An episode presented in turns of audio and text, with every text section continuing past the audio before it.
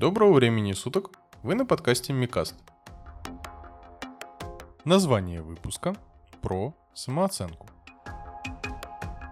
Собственно, думаю, для многих это достаточно больная тема, но тем не менее, почему бы и не поговорить об этом деле. Сразу говорю, что большим дядькам с крутой самооценкой данный пост будет неинтересен, но на меня подписана и молодая аудитория, да и для больших дядек с хреновой самооценкой все это будет работать точно так же. Так что не кривите морду лица, а лучше в комментах отпишите свои советы и истории, как вырастили свою самооценку. Для начала давайте оговорим, что хорошая самооценка не означает, что человек беспрекословно уверен в себе, никогда не расстраивается из-за неудачи или его не может расстроить критика в его адрес. Все мы люди, испытывать эмоции — это нормально. Да и не сомневаются в себе только дураки. Я совсем не психолог, так что не знаю, как там правильно работать с самооценкой и все такое, но свою самооценку я развивал достаточно продолжительное время, так что поделюсь своими мыслями по поводу. Первое и самое главное, надо понять и принять себя. Глупого, наивного, толстого, красивого, нудного, умного и так далее. Начинать надо с того, чтобы понять, что ты вообще за существо, какое у тебя текущее положение, какие проблемы, какие успехи и что из этого тебе нравится, а что нет. По сути, это обыкновенный анализ исходных перед началом решения той или иной задачи. Собственно, второе, формулируем задачу. Хвататься за все и сразу бессмысленно. Если и прическа, и голос, и уровень интеллекта не нравится, то исправить все и сразу не получится. Но что-то можно исправить быстрее и получить так нужную порцию дофамина и самооценки. Так что на этом этапе нужно определить то, что хочется исправить и что можно исправить просто и быстро, пусть и, скорее всего, с финансовыми вложениями. Третий этап – решаем сформулированную задачу. Например, если не нравится прическа, сходите к хорошему парикмахеру – да, будет недешево, но получите классный результат.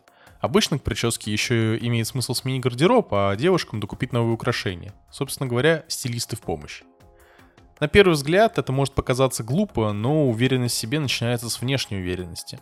Красивая, удобная и подобранная одежда, удобная прическа. Кстати, настоятельный совет, не стригитесь так, чтобы прическу было необходимо укладывать каждое утро по полчаса. Просто задолбайтесь, забьете и будете выглядеть как чмо.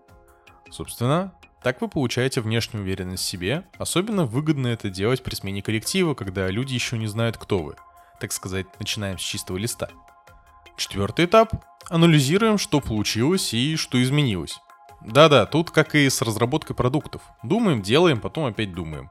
На этом этапе надо опять проанализировать себя, понять, что получилось, что не получилось, что оказалось неважным и что оказалось важным, что раньше таковым не казалось. В общем, необходимо отрефлексировать прошедший период времени и подумать, что хочется менять, а что нет. Дальше повторяем по кругу, пока уверенность не станет осмысленным и постоянным явлением. Тут важна постоянная работа над собой и регулярная рефлексия. Или рефлексия, кто его знает. Я частенько занимаюсь таким, помогает разложить в голове все по полочкам и перестать загоняться по ненужной фигне. Еще хочется немного поговорить про синдром самозванца – Нынче куча статей и видосов трубят о том, что синдром самозванца это плохо и надо себя любить и все такое. Но только вот никто не объясняет, как не поддаваться синдрому и как себя любить. Как по мне, это все полная хрень. Нельзя просто взять и перестать что-то делать. Нельзя просто взять и перестать сравнивать себя с другими. Но этого и не нужно делать. Это нормально. Не нужно с этим целенаправленно бороться, ибо это бесполезно. Да, самое смешное, что у меня недавно был пост с заголовком «Just do it», но там я скорее хотел сказать про «начни делать», а не «уже сделай». Смысл в том, что дорогу осилит идущий, а поэтому главное начать идти и, как ни удивительно, научиться ходить. Вот и с уверенностью то же самое. Просто взять и начать любить себя, уважать, считать крутым человеком и специалистом невозможно. Но можно начать постепенно к этому идти. Принять тот факт, что да, вот есть коллега, который младше и умнее, но вдруг вы приносите компании больше пользы. Или в целом у вас есть эта возможность. Ибо пока талантливый коллега пишет очередной хитро выделанный алгоритм, вы можете воспользоваться своим накопленным жизненным опытом и разрешить ту или иную бизнес-задачу. Провести важную встречу, принять с руководителем важное решение, взять на себя ответственность за какую-то подсистему. Не надо пытаться быть кем-то другим. Надо быть собой, но с собой надо работать. Слушать свое «я», дрессировать свои привычки, развивать новые навыки, расширять кругозор и взгляд на мир – Купите новую одежду, начните заниматься танцами, сходите на биржес, спойте в караоке, меняйте что-то в себе. Ведь изменение — это движение, а движение — это и есть наша жизнь. Я давно следую принципу, что все то, что мы имеем, или то, что нас окружает, это отражение того, чем или кем являемся мы сами. Это работает в обе стороны. Как хорошее окружение поможет стать вам лучше, так и изменив себя, вы измените свое окружение или его отношение к вам. Как правило, резко изменить текущее окружение сложно. Но куда проще начать менять себя. Работайте над собой, работайте со своей головой. Слушайте себя и анализируйте, какие эмоции и почему вы их испытываете. Не бойтесь смотреть на себя объективно, не бойтесь замечать свои минусы и проблемы, ведь осознание проблемы – половина на пути к ее решению. Кстати говоря, у меня есть такая идея, которой я следую, и она мне сильно помогает по жизни. Пока вам что-то не сказали, этого не существует.